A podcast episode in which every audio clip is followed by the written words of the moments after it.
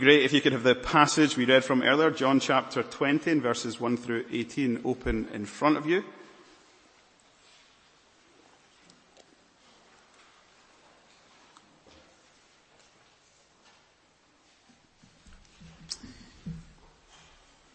I want you to entertain this hypothetical scenario with me for just a moment. So you go home from church today, you open your front door, or your hotel room, or wherever you're staying, and you discover an envelope has been posted through the door whilst you've been here. And so you pick it up, and as you're going to open it and, and pull out the letter, you, you notice that this letter is really official. It bears all the hallmarks of a really important letter. First class stamps, stamp of the, the, the company on the front of it. The paper feels expensive.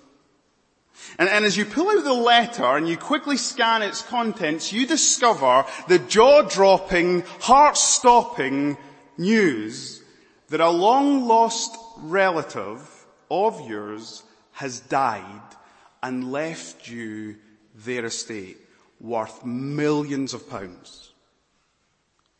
What would your reaction be?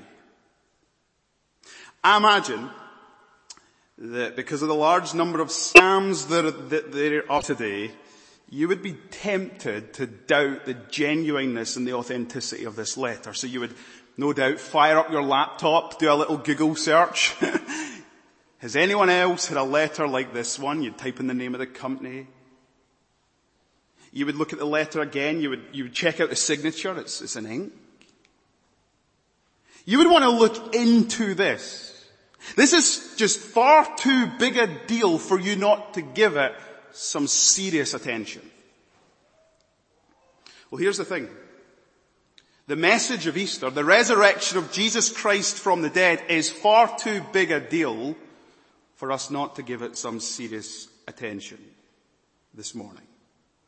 In fact, I want to contend that the resurrection of Jesus Christ from the dead offers us more an inheritance worth millions and millions of pounds.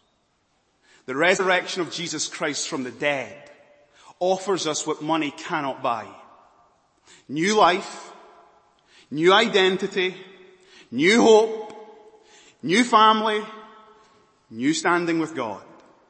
The resurrection of Jesus Christ is life changing, world changing.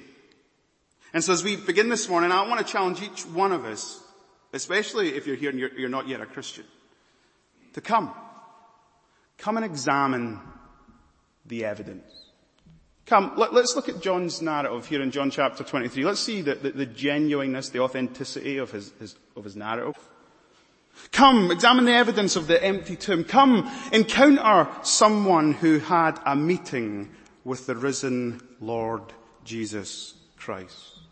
We're going to look at this chapter and these verses before us in two sections, verses 1 through 10, examining the evidence of the empty tomb. And then verses 11 through 18, encountering the risen Lord Jesus at the empty tomb. So let's examine the evidence of the empty tomb. Verse 1. Now on the first day of the week, Sunday, Mary Magdalene came to the tomb early while it was still dark and saw that the stone had been taken away from the tomb. If we're going to appreciate this narrative of the first Easter Sunday, we need to appreciate who Mary Magdalene was. Do you remember who she was? The first time we meet Mary Magdalene in the gospel records is in Luke chapter 8 and verse 2. And what we discover about Mary Magdalene is that she was a woman with a troubled past. She was a woman who had a past that was filled with torment. Because in Luke chapter 8 verse 2 we read that Jesus cast seven demons out of her. And because Jesus changed her, healed her, in Luke chapter 8 verse 3 we read, Mary Magdalene became a devoted disciple of Jesus. In fact, out of her means, her and a few other women supported the ministry of Jesus. And you know, during the days of Jesus' ministry, she was one of the most prominent women among the women who followed Jesus. You know, Jesus' disciples, one of them betrayed him, one of them denied him three times, and all of them fled from him and abandoned him. But Mary Magdalene didn't. She was there at the foot of the cross on Good Friday as Jesus breathed his last. She was there when they placed Jesus' body into the tomb. And here she is. Early on that Easter Sunday morning, while it was still dark, coming to see Jesus. Coming, no doubt, to see his dead body. Isn't it interesting? Good Friday ends in darkness. Easter Sunday morning begins while it's still dark. Little hint. We're going to discover that Mary was in the dark, as it were, about what had happened to Jesus. Now we're told in verse 1 that Mary came to the tomb and she saw. You see that word saw there? If you take notes, you could circle it. We're going to see this word again and again in this passage. She saw, what is she? She saw that stone had been taken away from the tomb. In other words, Mary Magdalene came to the tomb and the stone that had sealed it, this huge stone, had been moved. Meaning she could see into the tomb, we're not told this explicitly, but it's implied, she saw there was no body. And so she turned on her heels and she bolted to the home of John. He's called the other disciple, the disciple who Jesus loved. He's the author of this gospel. And there in John's home is Peter. And Mary Magdalene, picture her, right? She's in a state of panic. She's in a state of alarm. How do we know that? Verse 2. So she ran. So picture her scurrying through the streets early that Sunday morning to get to John's house, arrives breathless and exclaims, they have taken the Lord out of the tomb and we do not know where they have laid him. It's interesting. John in his account only presents in the opening verse Mary Magdalene coming to the tomb that morning. All the other Gospels, Matthew, Mark and Luke, present not just Mary Magdalene, she's mentioned them all, but other women coming with her to the tomb. So is there a contradiction? No. Look at what she said. Read it carefully. They have taken the Lord out of the tomb and we Who's the we? I and the other woman. We don't know where they have put him. There's no contradiction whatsoever. She was there with others. But the question I want to focus is, focus, the word I want to focus on is not on the we, but on the they. Notice that she says, they have taken the Lord out of the tomb, and we don't know where they have put him. Question, who does the they refer to? In the first century, it was common for grave robbers, tomb raiders, to come and steal the contents of what might be found in a grave or in a tomb. Now remember, Jesus was buried in a rich man's tomb. And so, so, so, so, so is the they referring to grave robbers who came or tomb raiders and raided the tomb? And took Jesus' body away? Or is the they referring to the Roman soldiers who crucified the Lord Jesus? He died the death of a criminal. He didn't deserve to be buried in a rich man's tomb. He deserved to be buried like every other criminal in a mass grave. The sort of graves we're reading about and hearing about in Ukraine. Multiple people thrown into a mass grave. Or was, does the they refer to the disciples? Some of their disciples, they've come and they've taken his body and they don't know where they've put him. Listen, we don't know who the they refer to. But you know what we do know? When Mary came to that tomb, that first Easter Sunday morning, she did not come expecting to see Jesus alive. She came expecting to find his dead body. When she examined the evidence, her conclusion was, his body's been taken. Perhaps foul play. Perhaps genuine love and they've taken them and she just doesn't know where they've laid him. Back in 2010, at the Edinburgh Book Festival, there was a debate between the leader or one of the leading figures in the New Atheist movement, the late Christopher Hitchens, and uh, leading Christian apologist, Professor John Lennox, Professor of Mathematics uh, at, at the Oxford University. And in the debate, John Lennox rested his case on the resurrection from Jesus Christ from the dead. And so in the, concluding speech, John Humphrys, who was moderating the debate, said to Christopher Hitchens, you've got five minutes to respond to John Lennox. And like that, Christopher Hitchens barked back and said, I won't need five minutes to disprove someone who believes in the resurrection. And do you know what his simple case was this?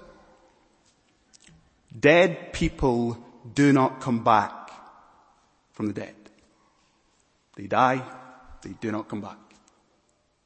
It's utterly ridiculous, preposterous to take someone seriously who thinks dead people die and then come back to life. You know what's interesting? Mary had the same worldview.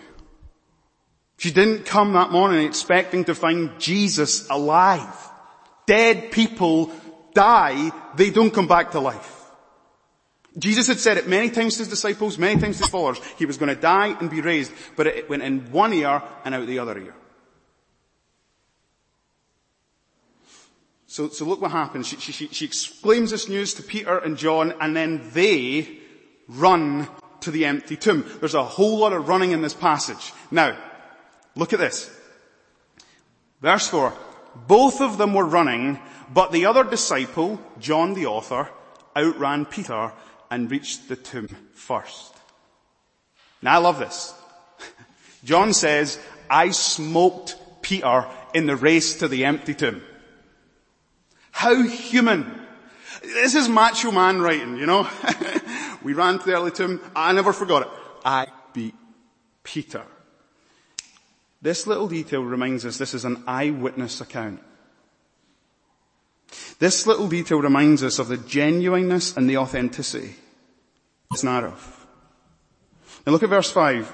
John arrives in the scene, stooping to look in. He saw you could circle it if you wanted, the linen cloths lying there, but he did not go in. So Peter, so John comes, he surveys the scene, he looks at the evidence. There's no body. There's linen cloths. Then look at verse 6. Then Simon Peter came following him. Now that's just another little insult. Following him way behind. And went in the tomb. Now, if you know Peter, anything about him, this fits his personality, doesn't it? Peter's never one to stand back. Peter's always the bold one. Peter's always the one who takes the lead. Peter's always the one who's confident. So picture it. He arrives at the empty tomb after his early morning race, huffing and puffing, and with his characteristic hastiness, he enters straight into the tomb. And we read these words. Peter saw. Now stop there. All through the passage, we've read Mary saw, John saw. But see when it says here, Peter saw, it's a different word. In the Greek there's two words for saw. Blepo and theorai. It's been blepo, blepo, blepo. But here, it's theorai. Now that's where we get our English word theory or theorize. So Peter comes and he he, he looks with intent at the strips of linen lying there, as well as a cloth that had been wrapped around Jesus' head. The cloth was still lying in its place, separate from the linen. And this is what's happening. There's a whole lot of been running going on. Now Peter's mind is racing. Furious with thoughts. He, he, he, he's like a police detective looking at evidence at a crime scene. He's theorizing. What's going on here, right? It cannot be grave robbers who came and took the body of Jesus. Cannot be. Because they left the most expensive thing. The corpse is worthless. The linen cloths, which would have been just soaking with spices and ointment, they left them. If you want to sell something at the market, it's the linen. So this ain't grave robbers. It can't be Roman soldiers. They would never waste time. They would take the body, there's no way they would unwrap the linen and take off his face cloth and fold it up and leave it at the side. And it cannot be the disciples. Because there's no way they would desecrate the body of the Lord Jesus Christ. There is no way they would take off the strips of linen. There's no way they would stomach the stench of a decaying corpse. You know, sometimes you look at a person and it's like you can see the, the wheels of their mind turning. If we looked at Peter, he was standing there pondering what has happened. In fact, in Luke chapter 24 verse 12, Luke says, Peter went away from the empty tomb wondering to himself what had happened. Consistent account. But, look at verse 8. Finally, the other disciple who'd reached the tomb first, just so you don't forget, I got there before Peter. I just love John and his humility. Also went inside.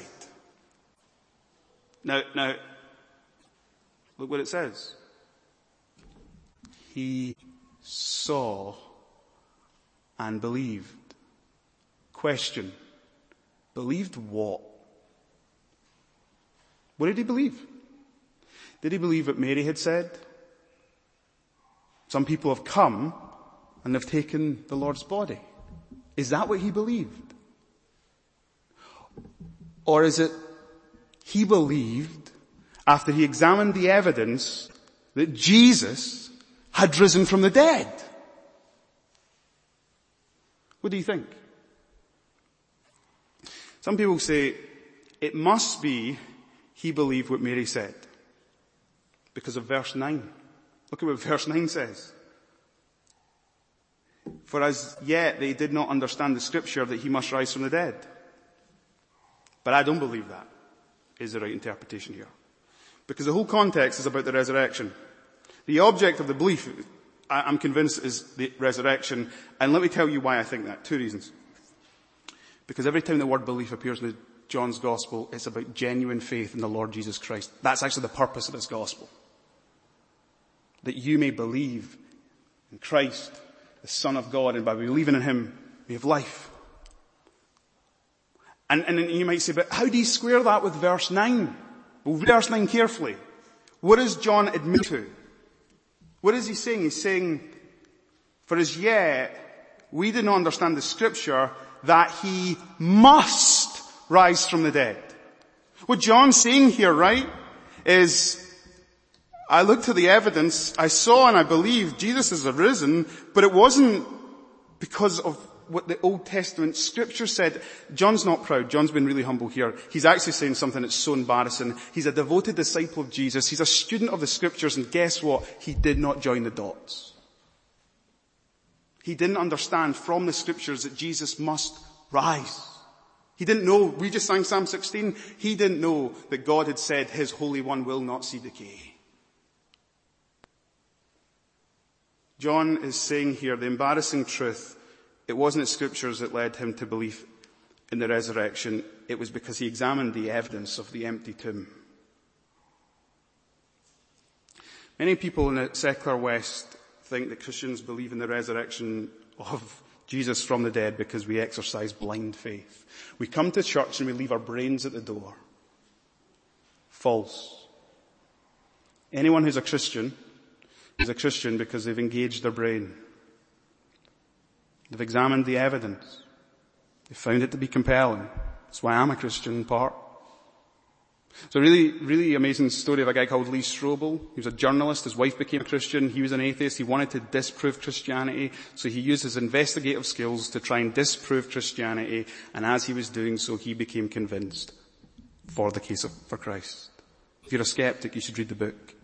If you're a skeptic, you should examine the evidence. Now you might say, but hold on a minute, I can't do what John did. I can't go to an empty tomb and see the strips of linen. But guess what you can do? You can do something John didn't see, didn't get. You can examine the scriptures. Hundreds of years before Jesus came into this world, it was prophesied, he must rise from the dead, and he did.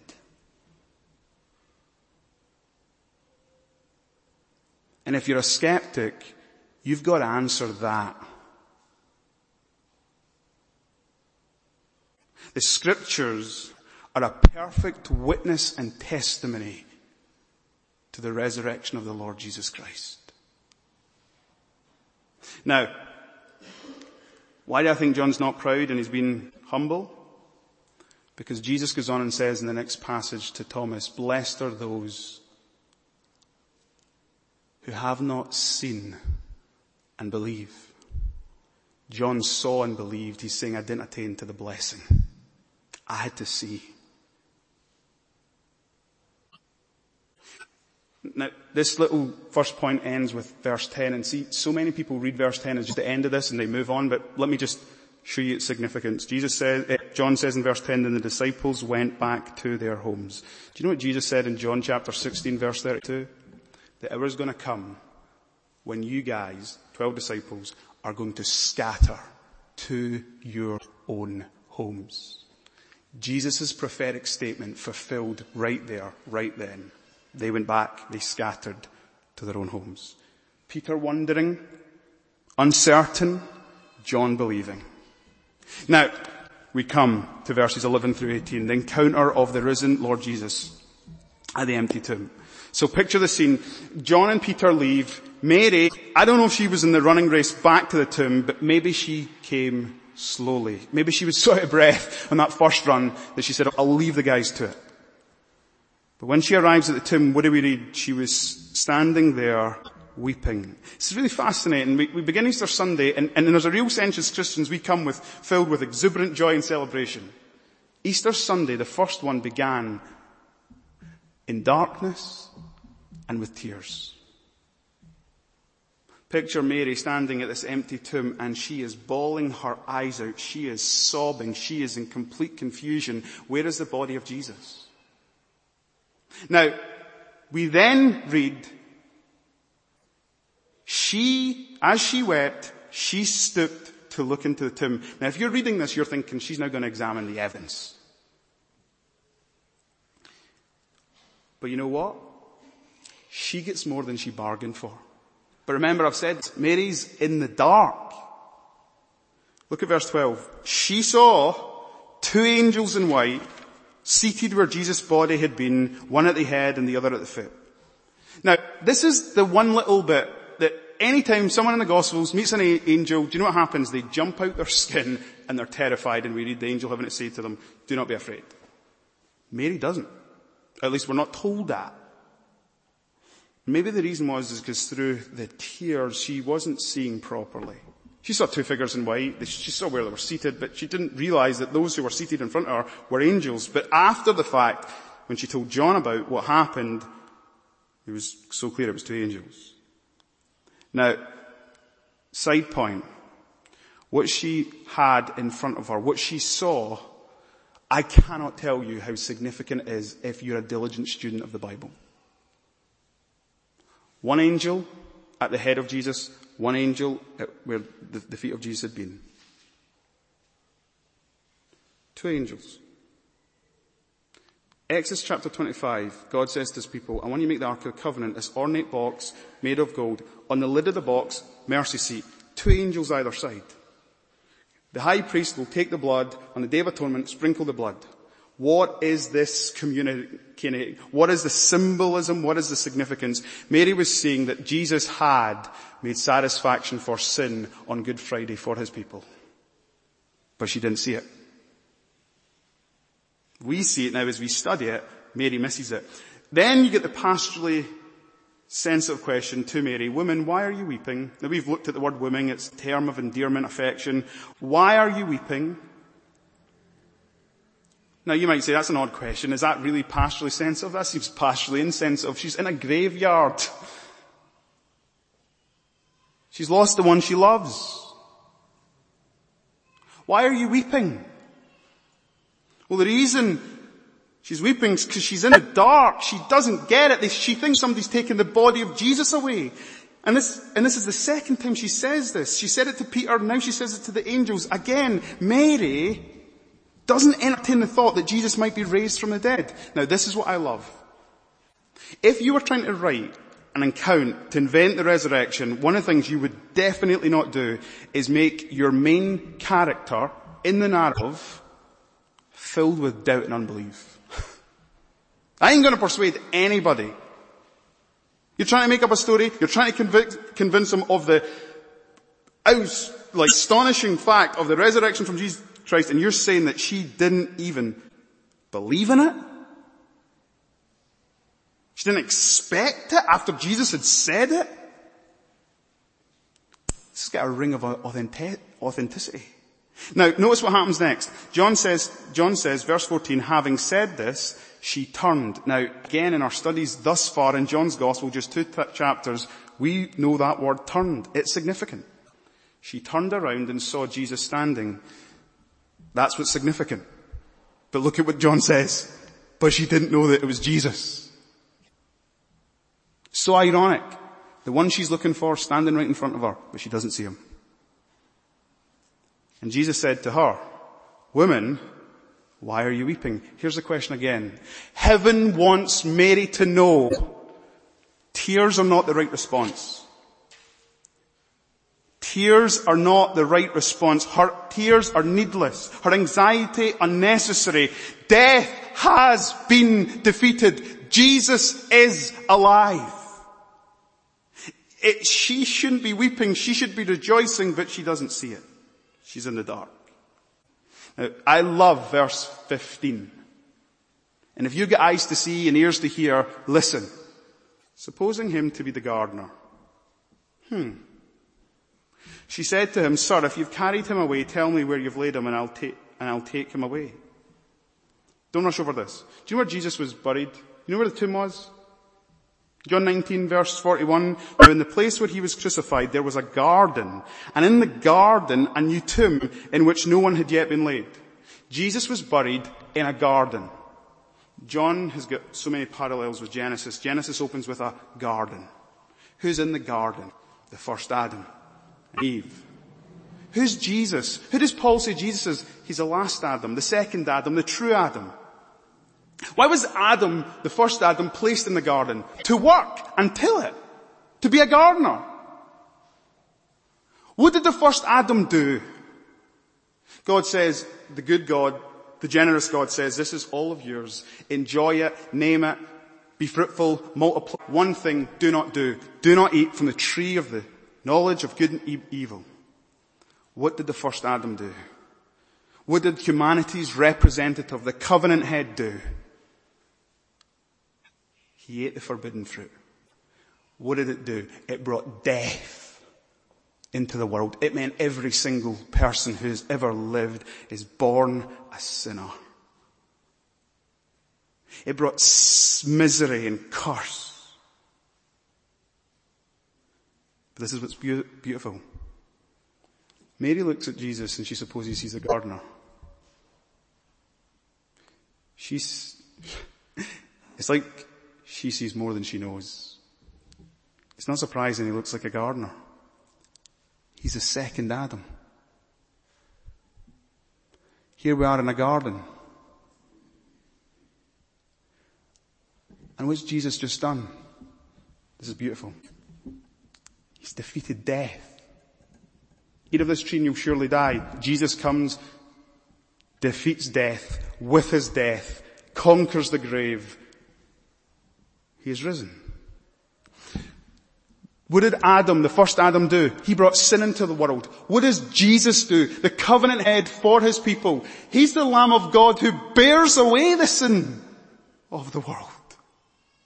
What did the first Adam do? He sinned and brought misery and curse, thorns and thistles, the sweat of the brow. What does Jesus come in to do as the second Adam? He comes to reverse the curse. Mary sees more than she realizes. Jesus is the second Adam. Do you see it? And do you know what that means? If you trust Him, if you believe in Him, all that He has done is for you. Life. Forgiveness the reverse of the curse. Now, I love what happens next. Verse 16, it changes everything. Jesus said to her, Mary. Charles Haddon Spurgeon said this, Jesus can preach a perfect sermon in one word. Bet you wish I could. Long sermons. No, no. Jesus, one word. Mary.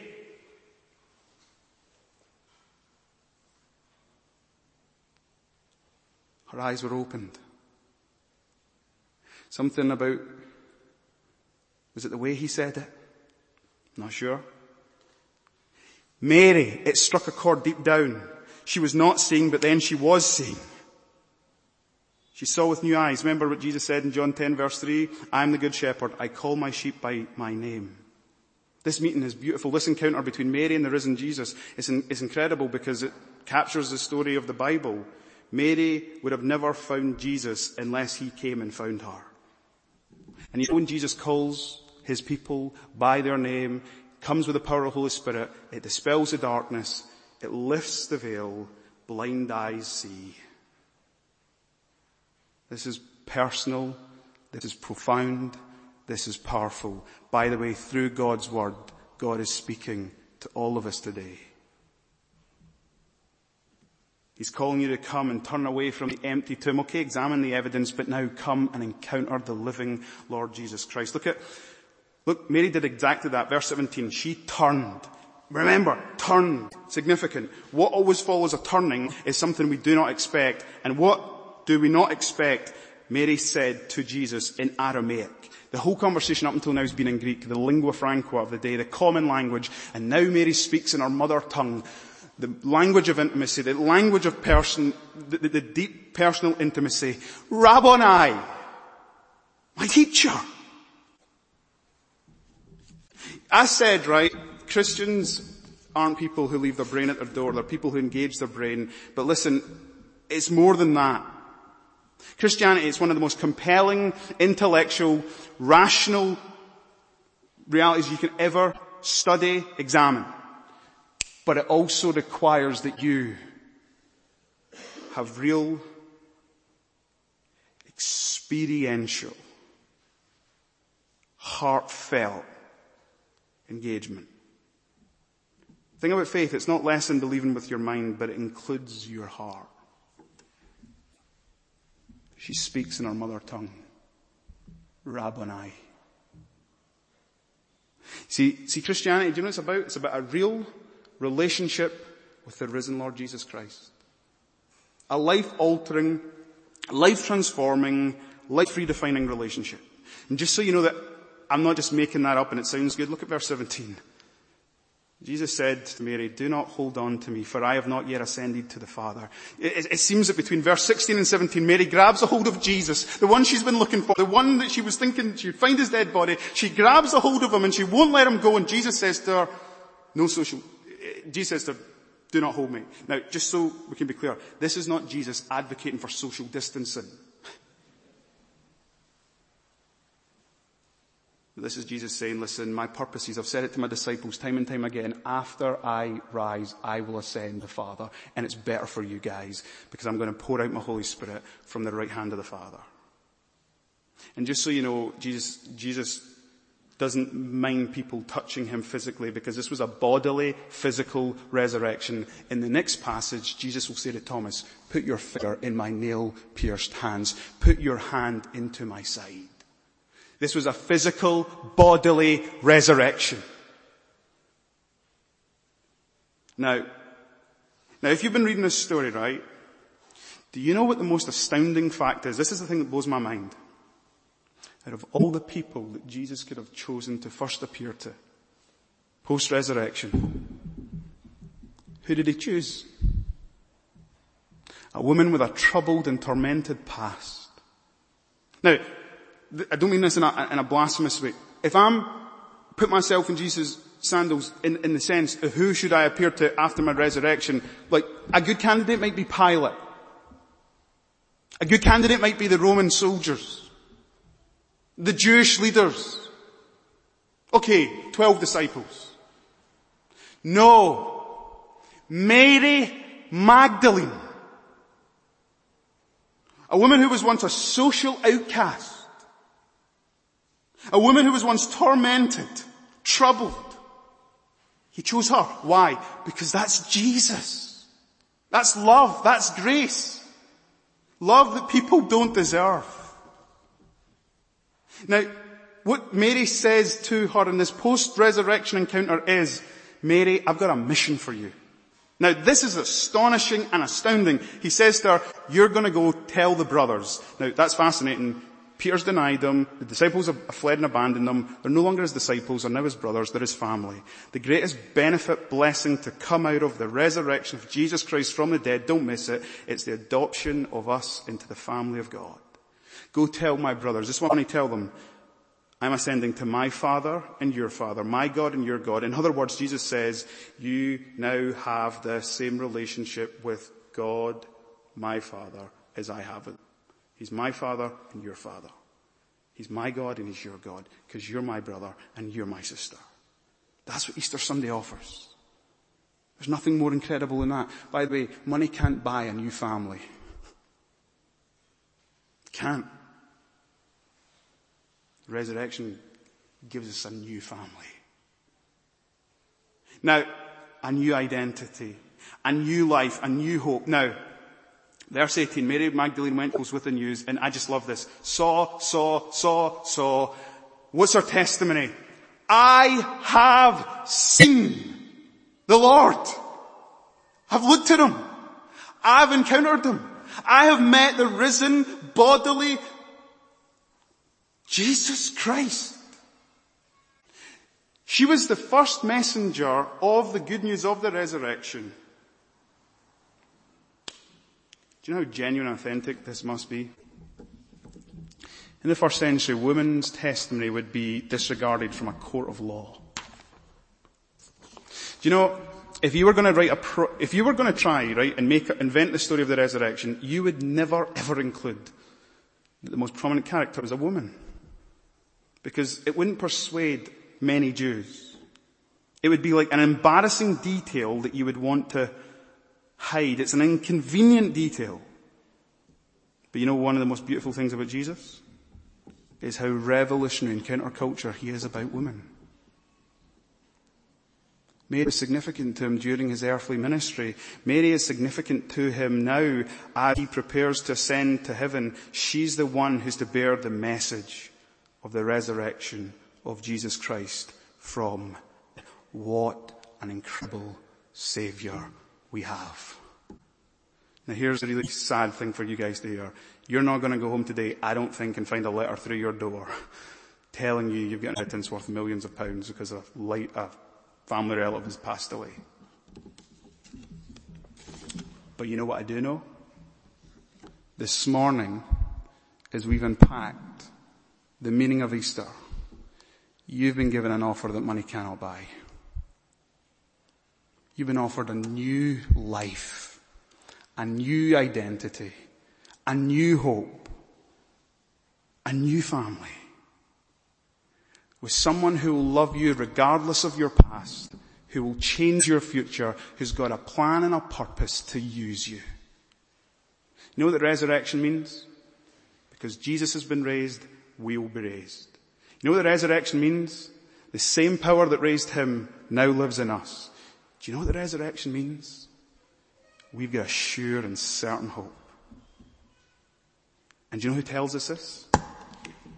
Mary Magdalene. I've seen the Lord. Hallelujah. What a savior. Let's pray.